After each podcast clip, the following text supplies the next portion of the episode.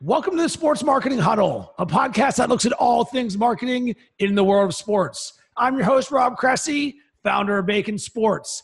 And joining me as a multiple time guest, the founder and CEO at INFLCR, a software platform that helps teams and athletes tell their story together on social media. Sports and entrepreneurship are his thing. Say hello to Jim Cavale. Jim, super excited to have you back on the show.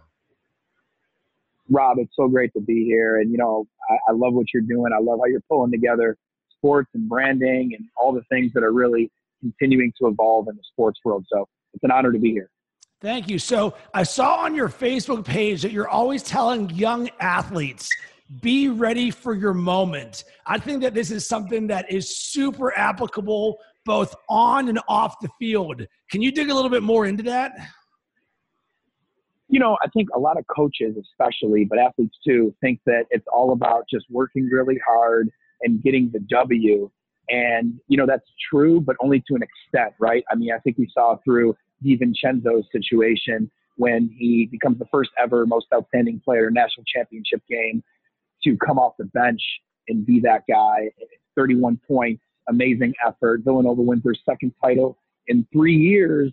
And the next day, everybody's talking about his Twitter you know? So it's kind of like you know how can you be ready for the moment dating back to the beginning of your brand? Whether it's on social whether it's something that somebody recorded you saying or doing that's on uh, another medium um, the reality is is content doesn't disappear like it used to and live on some vhs in uh, in a storage room. It can be found and it can hurt you. And so just like you're only as strong as your weakest link on the field you're really only as strong as your weakest link on social media if you're a team, because one guy, one mistake can tear the whole team down and ruin the moment that you worked so hard for because you weren't ready for the moment.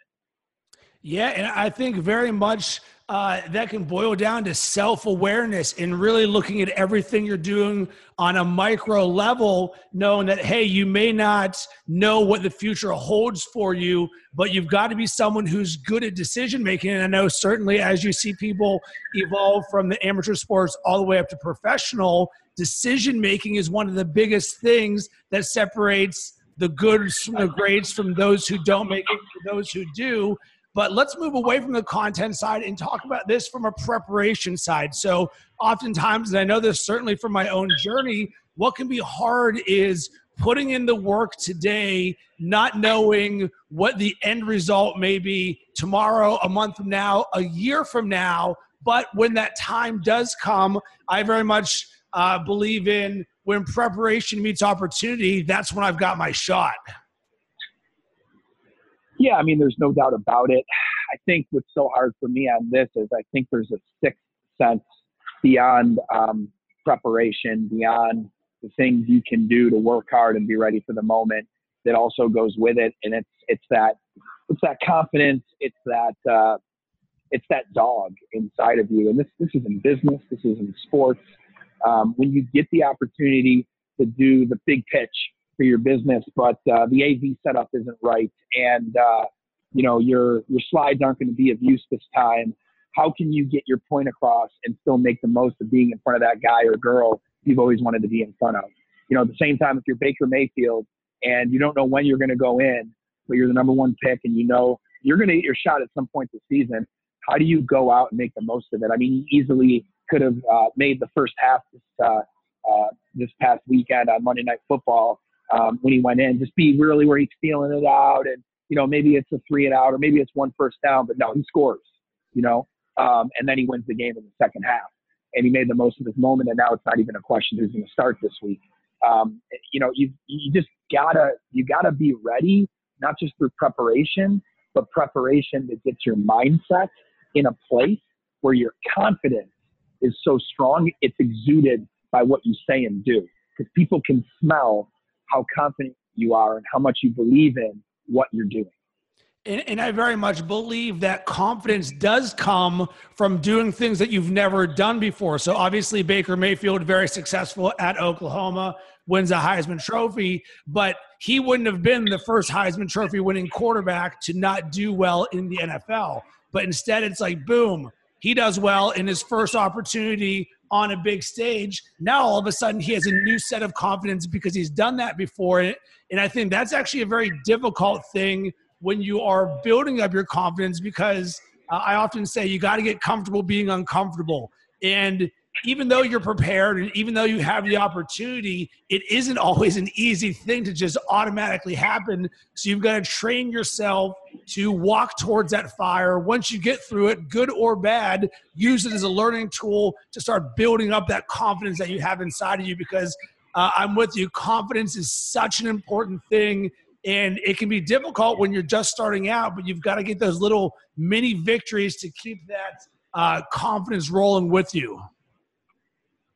Yeah, there's there's no doubt about it. I think one of my favorite analogies is boxing because you know a lot of times in a in a good boxing match, the first couple rounds you're just kind of feeling everything out. You're getting used to the environment, and then it becomes the strategic game where you've got to figure out how to get what you want to happen to happen so that you have the opportunity to the knockout. And uh, you know it's the same thing in in other sports and in business and with your with your family life, like you've really got to learn how to get used to things that are new. You got to learn to enjoy change, be uncomfortable, uh, uh, be or be comfortable. Excuse me, being uncomfortable, as you said, and uh, that sixth sense is to me um, sometimes even more important than preparation. But you do need the preparation too, right? Like you can't go out and give a great lecture at Harvard Business School without the educational foundation um, of what you're going to deliver in that content, right? So, you know, you can't, you know, it, it's not the Holiday Inn commercial, you know, just because you stayed at the Holiday Inn last night, you can do anything. Now you're confident. It, it goes both ways. And, and, for me, as a takeaway and an action item, one thing that I've recently really started doing that has helped build my confidence and preparation is visualization. And you hear this often, but it's something that I'm practicing, let's call it three to five times a day. And the way that I'm doing that is actually triggers. So uh, when I get up in the morning, when I go to bed, when I go to the gym, when I get in and out of an Uber or a train or on my bike, I'm visualizing my dream in the penultimate of what I want to accomplish. That way, I know that mentally I'm working towards that do you have anything that you've done, just I guess one action item that has helped build your confidence? Yeah, I mean, for for me, um, it's it's quiet time in the morning, um, particularly um, just reading, prayer, um, the things that help me kind of see um, my life almost from the bigger picture, almost looking down at my own life as as I'm the little person I really am. Because all of us are, are so small in the grand scheme of the universe and the world, we're so small. And sometimes we get inside of our um, particular situations and we make them so big. And the bigger we make them, the greater chance we won't be able to handle them because we're just human beings.